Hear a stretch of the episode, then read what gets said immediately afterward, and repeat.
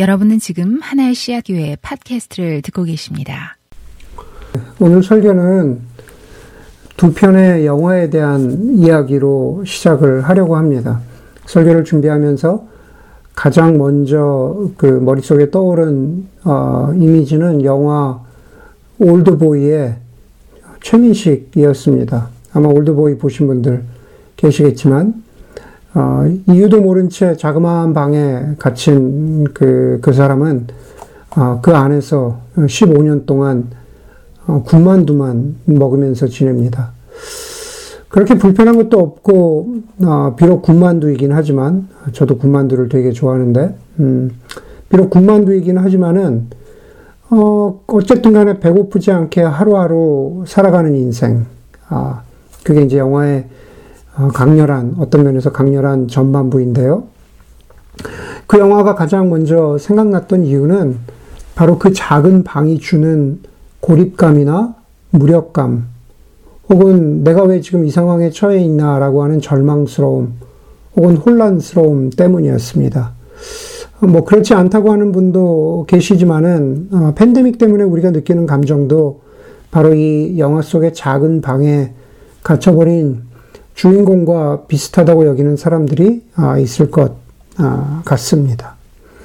어, 어떤 사람은 괜찮다 하지만 정말 어떤 사람은 어, 미쳐버리겠다라고 말씀하시는 분들도 있습니다. 또 어떤 경우에는 이게 이제 길어지다 보니까는 좀 괜찮은 것 같아요라고 이렇게 말씀하시다가도 바닥을 치는 것 같은 그런 롤러코스터를 감정적인 또 여러 가지 면에서 어, 롤러코스터를 경험하는 것 같다라고 말씀하시기도 합니다.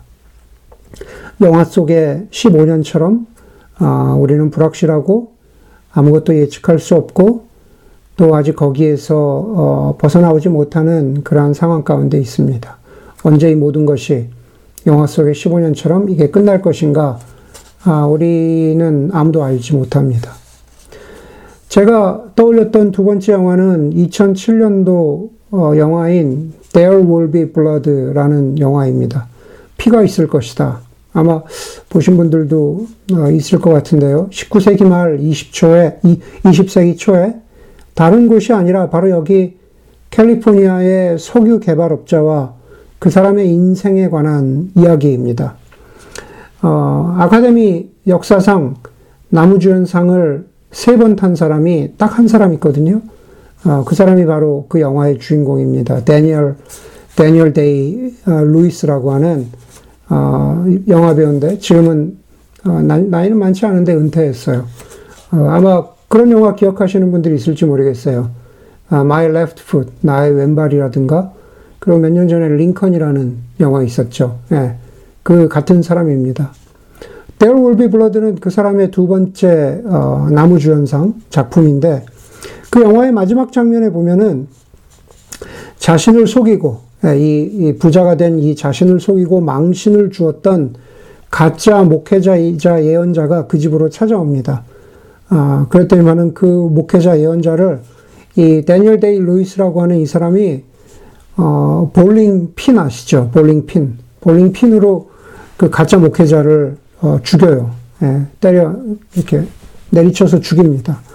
당시에 집안에 볼링장이 있었던 얘기인데 얼마나 부자였는지 어, 상상이 가실지 모르겠습니다. 어, 그 가짜 목회자를 죽이, 죽이고 나서 이상한 소리가 들리는 것을 듣고 내려온 집안일을 도와주는 집사에게 아, 이 데니얼 데이 루이스가 이렇게 말하는 것으로 영화가 끝납니다. I am finished. 자, I am finished. 아, 바로 전까지 자기가 먹고 있었던 저녁 식사가 끝났다는 의미로 집사에게 I am finished 얘기하는 것일 수도 있겠지만 그러나 그 영화는 영화의 전반부, 전반부부터 보면은 어, 이 사람이 이야기하는 것이 무엇인지 왜 I am finished라고 얘기하는지 어, 좀 짐작이 가기도 합니다. 비록 자기가 애쓰고 수고해서 엄청난 부자가 되었지만 자신이 사랑하는 아들을 비롯해서 주변의 모든 사람과의 관계가 끊어져 버린 한 인간의 비극을 보여주는 한마디 외침이었습니다. I am finished. 여러분, 신학이 설명하지 못하는 부분을 예술이 채운다라는 말을 제가 드린 적이 있죠. 아마 두 영화가 그런 것에 해당하는 것 같습니다. 두 영화의 주인공들은 그냥 뭐 멀쩡해 보이기도 하고 불편함 없고 심지어는 두 번째 영화의 주인공은 성공을 이룬 듯한 그러한 인간의 모습을 보여주지만 그러나 동시에 파괴되고 어지러진, 어그러진 인간의 상태를 보여줍니다. 조금 과장해서 이야기하자면은 그것이 저와 여러분의 모습을 부분적으로나마 보여주고 있는 것은 아닐까. 괜찮아 보이고, 평안해 보이고, 부족함이 없어 보이지만, 그러나 우리의 내면은 과연 우리의 겉모습처럼 괜찮은 것일까?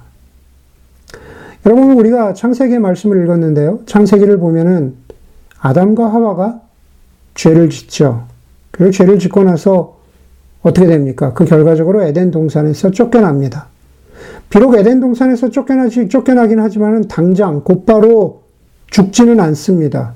오히려 땅을 일구고 농사를 지으면서 살아갑니다.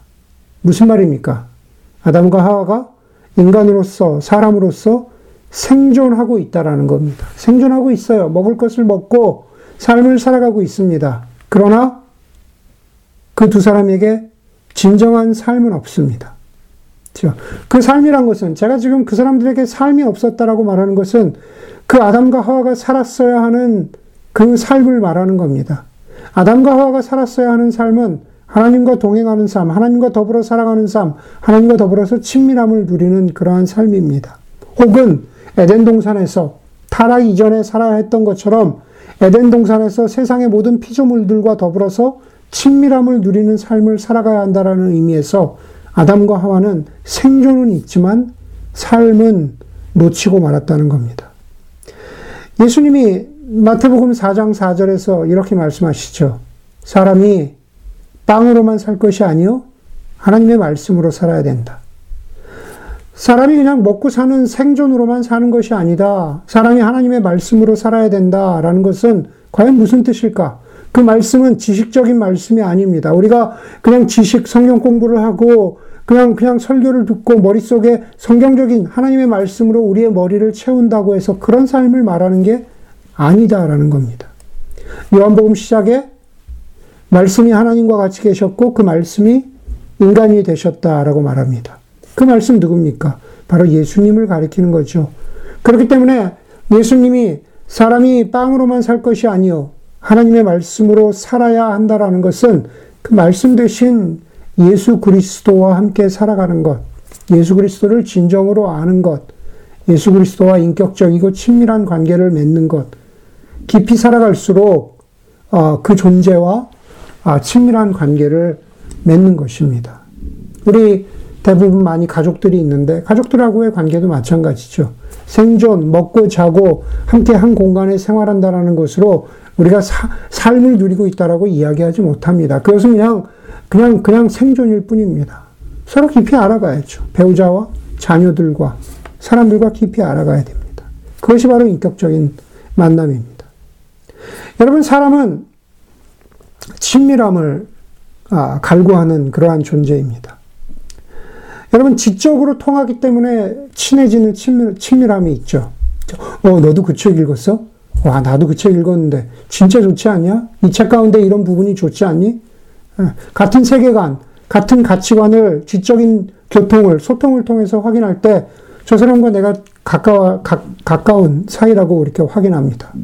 직업적인 친밀함이 있습니다. 아마, 어, 떤 일과 그 일이 주는 기쁨과 성취와 좌절을 함께 나누면서 가까워지는 친밀함이 있습니다. 아마 여러분들의 어, 직장 동료들 가운데 특별히 가까운 사람들, 아마 그런 그 사람들하고의 관계를 떠올려 보면 될 것 같습니다. 취미의 친밀함이 있겠죠.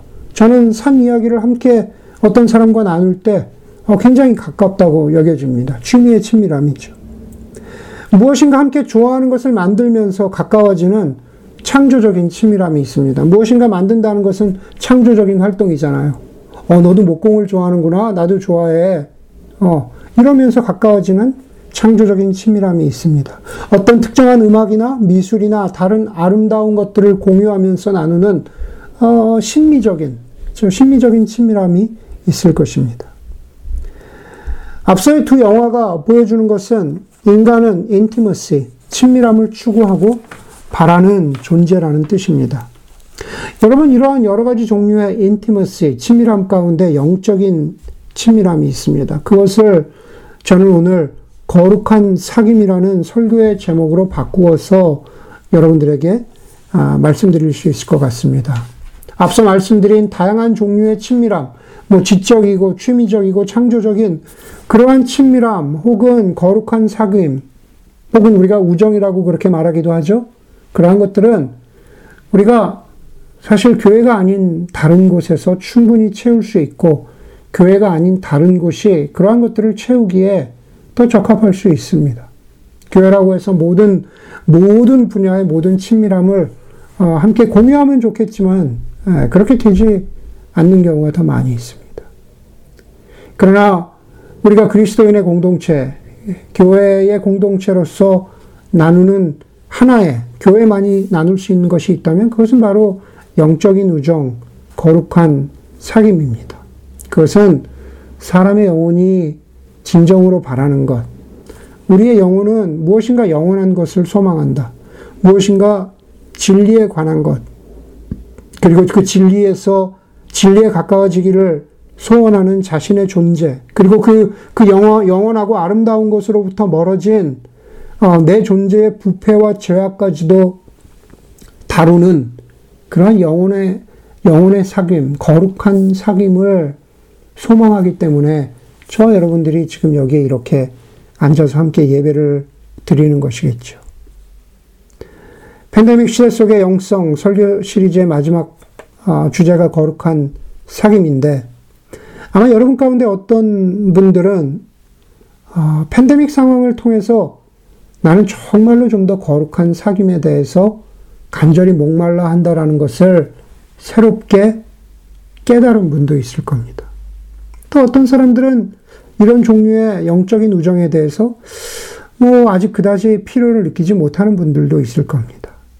그러나 아마 꼭 팬데믹이 아니더라도 우리가 그리스도인으로 살아갈 때 우리의 영혼 속에서 우리의 존재 깊은 곳, 에서 그런 순간들이 있잖아요. 우리의 삶의 위기를 겪을 때, 우리의 삶의 질문이 들 때 언뜻 언뜻 막연하게나마 간절하게 나를 좀 있는 그대로 내려놓고 보여주고 누군가 나를 위해서 격려해주고 누군가 나를 가이드해주고 나를 위해서 기도해 줬으면 기도해 줬으면 좋겠다라고 하는 그러한 우정, 그러한 바람을 간절히 가질 때가 있습니다. 예수님은 요한복음 15장 15절에서 제자들에게 이렇게 말씀하세요. 내가 너희를 더 이상 종이라 하지 않고 친구라 하겠다. 이렇게 말씀하시죠. 예수님과 우리의 관계는 종과 주인의 관계가 아닙니다. 친구의 관계, 친밀한 관계, 영적인 관계. 하나님과 우리의 관계는 아담과 하와가 타락하기 이전에 가졌던 관계처럼 인티머시, 친밀한 사귐을 갖는 관계입니다. 그것이 하나님이 우리에게 하나님이 우리에게 바라시는 우리가 영원한 것을 바란다, 우리가 신앙을 갖는다 하는 것의 의미입니다. 하지만 어렵습니다. 왜냐하면은 교회는 직장이나 동호회처럼 어떤 즉각적인 친밀함을 갖기에는 어, 좀 더 오래되고 좀 더 지속적이고 좀 더 시간이 걸리는 사귐을 요구하고 또 그렇게 될 수밖에 없기 때문입니다. 유명한 변증가 C.S. 루이스는 네 가지 사랑이라는 책에서 네 가지 사랑을 이렇게 말합니다. 우정, 에로스, 긍휼, 사랑. 여기서 마지막에 등장하는 어, 사랑은 마지막 사랑은 아가페적인 사랑을 말하고 있는 거죠.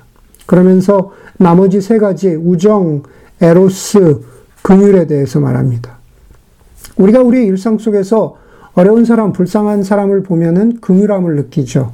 compassionate heart를 가집니다. 그것도 사랑의 한 모습이라 그럽니다. 아, 상대방을 향해서, 여자를 향해서, 남자를 향해서 어떤 에로스적인 마음, 그런 마음을 갖습니다. 아, 참 사랑한다. 참 좋다. 예, 그것이 두 번째의 사랑입니다. 그런데 C.S. 루이스가 우정에 대해서 말합니다. 그러면서 어, 긍휼이나 에로스에 대해 에로스에 비해서 우정은 사람들의 주목을 attention을 많이 받지 못한다 그래요. C.S. 루이스의 말에 따르면 우정이 다른 사람들보다 주목을 받지 못하는 이유는 너무도 적은 사람들이 의미 있고 지속적인 우정 관계를 나누기 때문이라고 그렇게 말합니다. 예, 무슨 말이냐면은 그냥 우리도 우리 자신만 보면 안다는 거죠. 진정으로 내 삶을 그렇게 투명하게 내어놓고 어, 서로를 케어하고 서로를 진심으로 하나님께로 인도해 줄 수 있는 그 거룩한 사귐, 우정이라는 것이 무엇인지를 경험해, 경험해 본 사람이 정말 소수이기 때문에, 그렇기 때문에 어, 그것을 바라기는 하지만 그것이 무엇인지 잘 모른다라고 그렇게 말하고 있습니다. 아마 우리도 예외가 아닐 겁니다. 그렇기 때문에 저는 오늘 설교가 진정한 영적인 우정, 거룩한 사귐을 갖고자 하는 저와 여러분들에게 도전과 아, 약간의 길잡이와 그리고 심지어 어, 회개의 시작이 될 수 있기를 바랍니다. 우리의 삶이 우리의 관계가 친밀함을 추구하지 못했구나. 하나님이 바라시는 거룩한 사귐으로 나아가지 못했구나라는 그러한 회개도 되면서 아, 좀 이렇게 애써봐야 되겠구나라는 그러한 바램들이 하나님이 주시는 그러한 바램들이 저와 여러분의 마음 속에 좀 더 깊이 자리 잡았으면 좋겠다라는 바람이 있습니다. 우리가 읽은 대로 오늘 본문이 창세기인데요. 에덴 동산에서 하나, 하나 님과 아담과 하와의 관계가 거룩한 사귐의 시작을 보여줍니다. 그래서 이 하나님과 아담 그리고 하와 사이의 사귐을 묵상하면 우리 사이의 거룩한 사귐은 어떠해야 될까라는 그 모습을 우리가 좀 발견할 수 있습니다. 가장 먼저 거룩한 사귐은 영혼의 환대를 베푸는 것으로 시작한다라는 겁니다. 거룩한 사귐은 영혼의 영혼의 환대입니다. 그냥 겉으로의 환대가 아니라 영혼의 환대입니다. 오늘 처음 읽은 본문이 창세기 2장 7절에서 9절인데요. 거기에 보면은 7절에서 9절까지 보면은 거기 주어가 주 하나님입니다. 주 하나님께서 아담과 하와에게 이러한 것들을 베푸셨다 그래요. 주 하나님이 어떻게 하셨습니까? 먼저 사람을 만드셨고 주 하나님이 그 사람들의 코에 생명의 생, 생명의 기운을 불어 넣으셨고 그래서 어, 주 하나님이 그것을 불어 넣으셨기 때문에 사람이 생명체가 됐죠. 그리고 주 하나님이 에덴의 동산을 일구시고 그곳에 사람을 두셨다라고 말합니다. 그리고 그 동산 안에 아름답고 먹기 좋은 온갖 나무를 두시고 생명나무와 선악과를 두신 분이 바로 주 하나님이십니다. 헨리 나우엔 신부님은 현대 사회에서 사람이 자기 자신을 바라보고 평가하는 어, 굉장히 보편화된 그런데 왜곡된 기준이 있다 그래요. 예. 우리가 우리 자신을 바라볼 때 대개 이렇게 바라보는데 그건 좋은 기준이 아니라는 겁니다. 이렇게 바라보기는 하는데 자기 자신을 바라보기는 하는데 그 왜곡된 기준이라는 겁니다. 그게 뭐냐 하면은 나는 무엇을 가졌는가? 세 가지 기준. 나는 무엇을 가졌는지, 나는 지금 어떤 일을 하고 있는지, 그리고 다른 사람들은 나를 어떻게 바라보는가 하는 기준이라는 겁니다. 목회자인 저나 여러분들 모두에게 해당되는 말입니다. 나는 무엇을 가졌는가? 나는 어떤 학위를 가졌는지, 나는 어떤 타이틀을 가졌는지, 나는 어떤 집, 어떤 차, 나는 은행 잔고에 얼마를 가졌는지, 나는 어떤 일을 하고 있는지, 나는 얼마나, 얼마만큼 중요한 일을 하고 있는지, 나는 얼마만큼 큰 회사에서, 나는 얼마만큼 큰 교회에서, 나는 얼마만큼 중요한 위치에서 어떤 일을 하고 있는지, 그것들을 통해서 사람들이 나를 어떻게 바라보고 있는지. 이런 기준들이 자기 자신과 타인을 바라보는 기준이라면 얼마나 피곤하고 비참하고 소모적일까. 처음엔 그럴듯해 보이죠. 아, 내가 이만큼 가졌구나. 내가 이런 일을 하고 있구나. 사람들이 나를 이렇게 바라보는구나. 그것을 유지하기 위해서 얼마나 소모적이고 힘이 듭니까? 교회라고 크게 다르지 않고 그것이 진정한 사귐을 방해하는 장애물이라고 느껴보신 적이 있습니까? 은근하게 저 사람은 얼마를 가졌는지, 저 사람은 어떤 위치에 있는지, 저 사람은 나를 어떻게 바라볼까? 재작년인가에 베스트 셀러 소설 중에 하나, 하나였던 소설 이름이 참 재밌죠. 네. 경애의 마음이라는 책이 있습니다. 소설책이에요. 주인공 당연히 경애죠, 경애. 우리 얼마나 흔한 이름입니까, 경애. 그 경애의 마음에 보니까 제 마음을, 소설인데 제 마음을 감동시킨 구절이 있어요. 예, 성경이 아니라 소설의 구절이 이제 저를 감동을 시켰는데 이런 구절입니다. 사는 건 시소의 문제가 아니라 그네의 문제 같은 거니까. 각자 발을 굴러서 그냥 최대로 공중을 느끼다가 시간이 지나면 서서히 내려오는 거야. 서로가 서로의 옆에서 그저 각자의 그네를 밀어내는 거야. 제가 그대로 소설 그대로 옮긴 구절입니다. 사는 건 시소의 문제가 아니래요. 여러분 시소를 타면 한 사람은 올라가, 올라가고 올라간 그 사람만큼 반대편의 사람은 내려가는 게 그게 바로 시소입니다. 하지만 산다는 건 그네의 문제라고 저자가 말합니다. 그네는 자기가 발을 굴러서 오를 수 있을 만큼 올라가고 가장 높이 오른 그 지점에서 자기가 볼 수 있을 만큼 그것을 즐기고 그리고 천천히 내려오는 거래요. 그리고 산다는 것은 서로 각자 자기의 그네에 앉아서 각자의 그네를 발을 굴리면서 어, 밀어내면서 올라가는 거란 올라가는 거랍니다.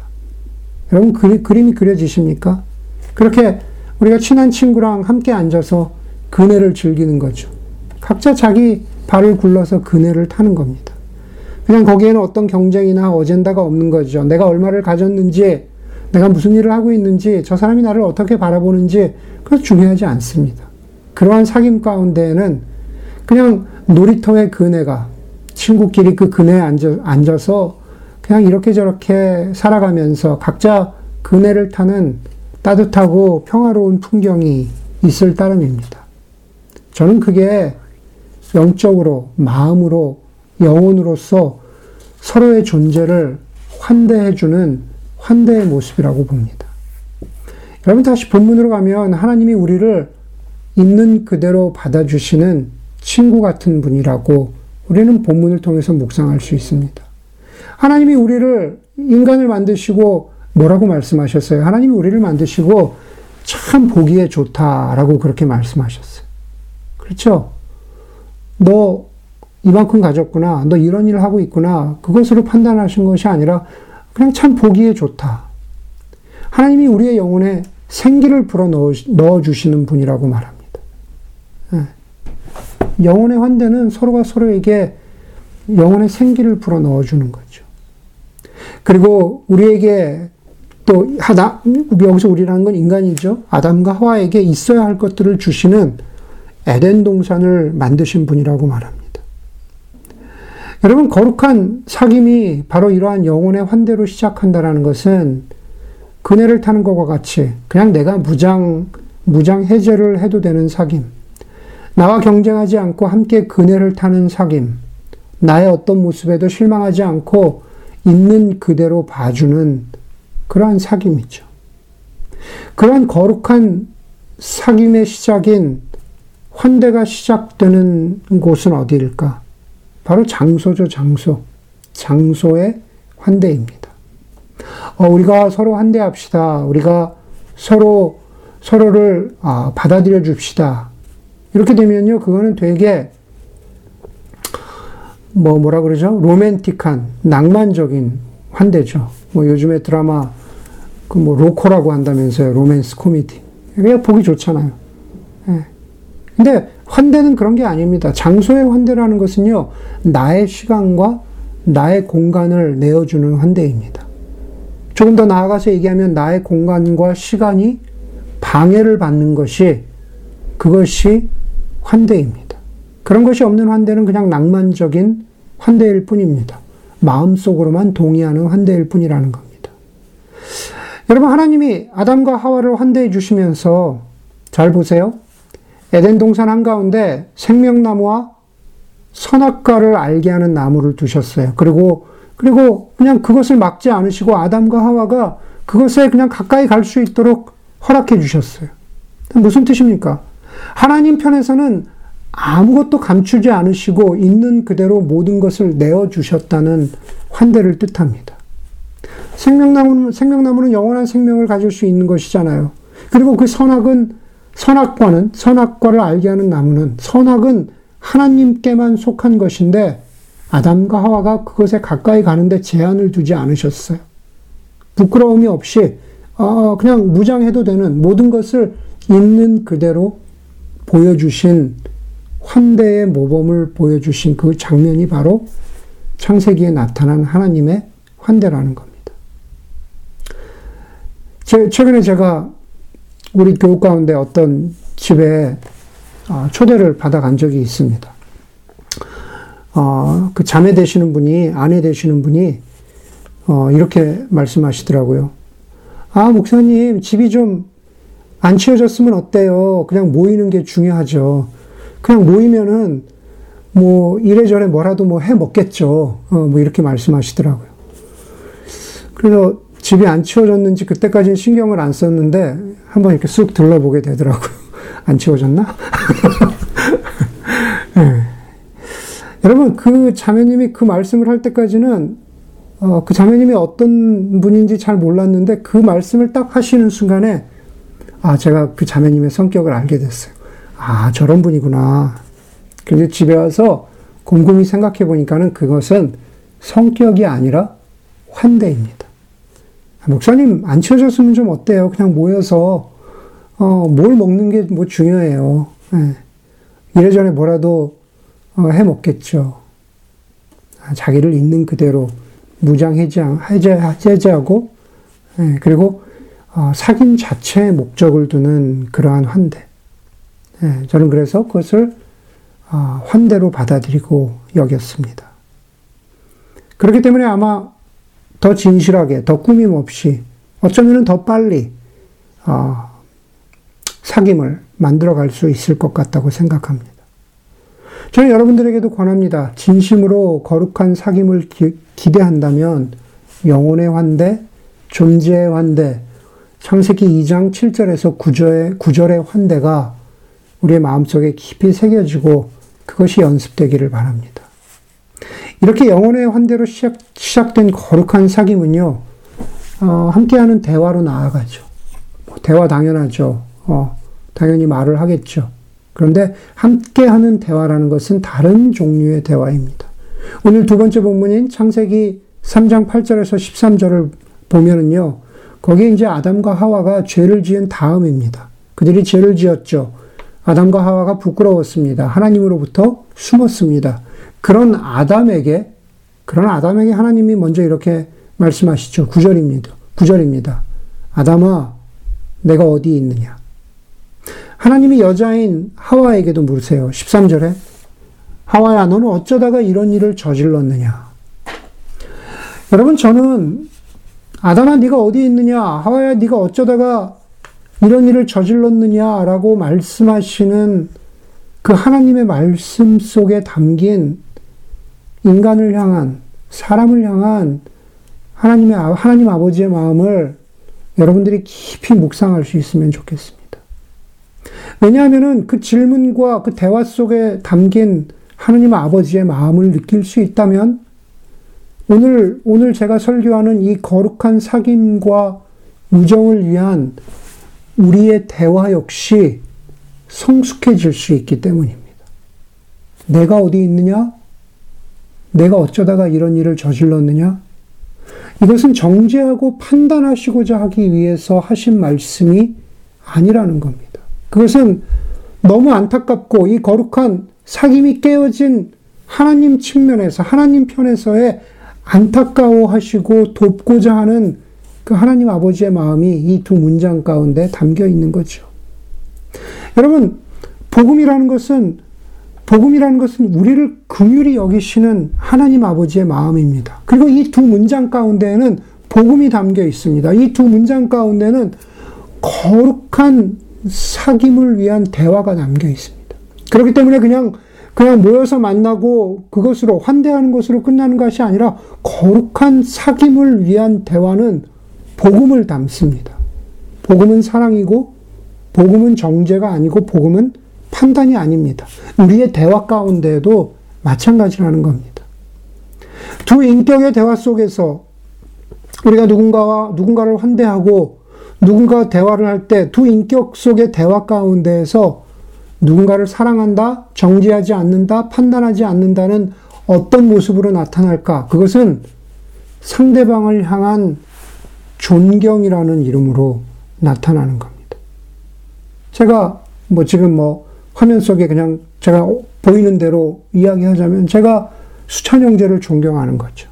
제가 소형자매도 존경하고 제가 은경 자매도 만나서 대화할 때 바로 내가 저 사람을 존경하는 그러한 마음을 갖는 것이 인격 속의 사랑이라는 겁니다.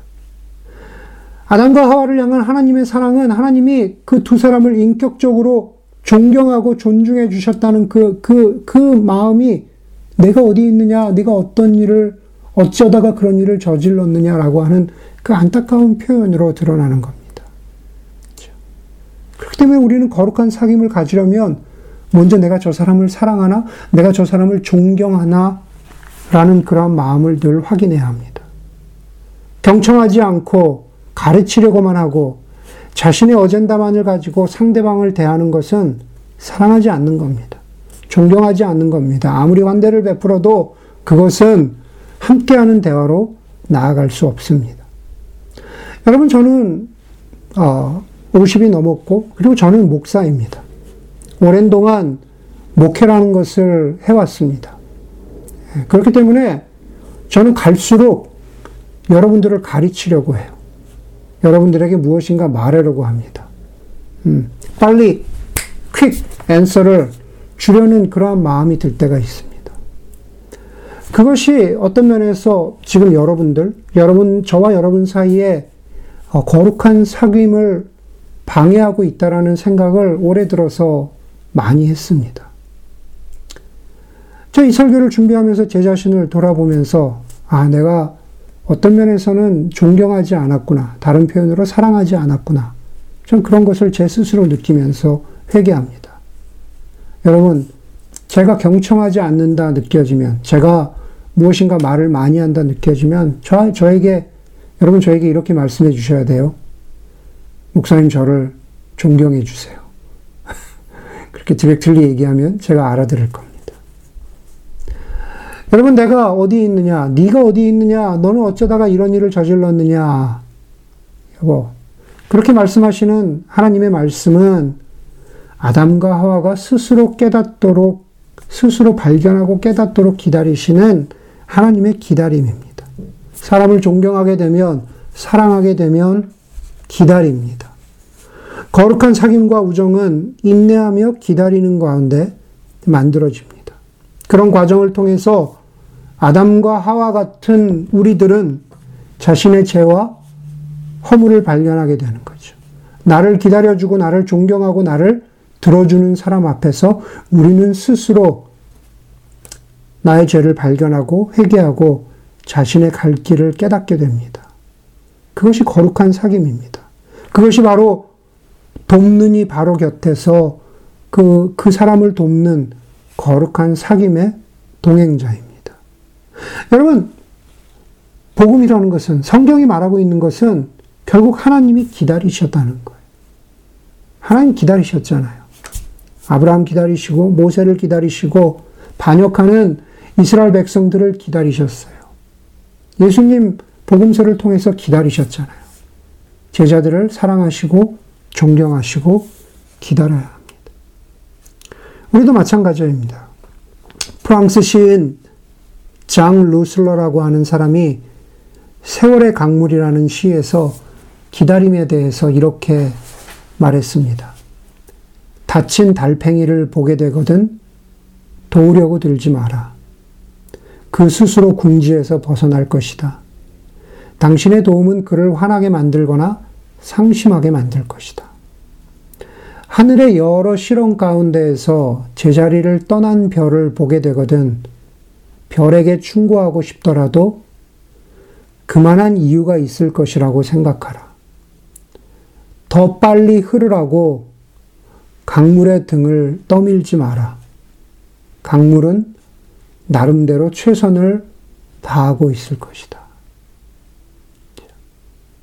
우리 달, 다친 달팽이 같은 존재, 궤도를 벗어난 별과 같은 존재, 천천히 흐르는 강물 같은 존재인데 하나님이 아담과 하와를 기다려 주신 것처럼 우리를 기다려 주신답니다.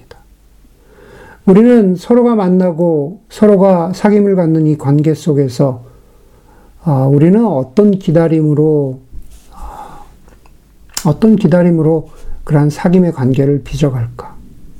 제가 여러분을 기다려주는 것, 여러분이 저를 기다려주는 것, 여러분 서로 간에 기다려주는 모습, 그것은 바로 서로가 서로를 위해서 기도하는 거죠. 기도하는 것 이외에는 다른 것이 없습니다. 여러분, 목사인 저도 여러분들과 대화를 마치고 어, 헤어질 때 우리 함께 기도합시다. 라고 기도하기도 하고 그리고 제가 어, 형제님 위해서 자매님 위해서 기도하겠습니다. 라고 그렇게 대화를 마치기도 합니다. 내가 너를 위해서 기도할게. 당신을 위해서 기도하겠습니다. 라고 말하는 것은 좀 전까지 우리 사이에 나눈 그 대화를 또 다른 대화, 다시 말해서 하나님과의 대화로 옮겨가겠다는 약속이죠.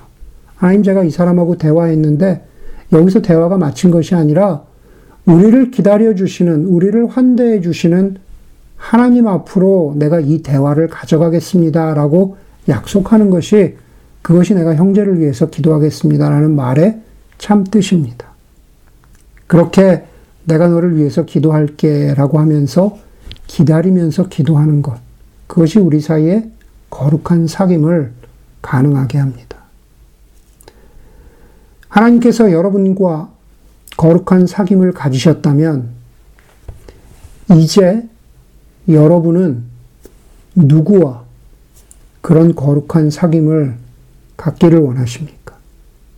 지금 화면 속에 있는 누구와 거룩한 사귐을 갖기를 원하십니까?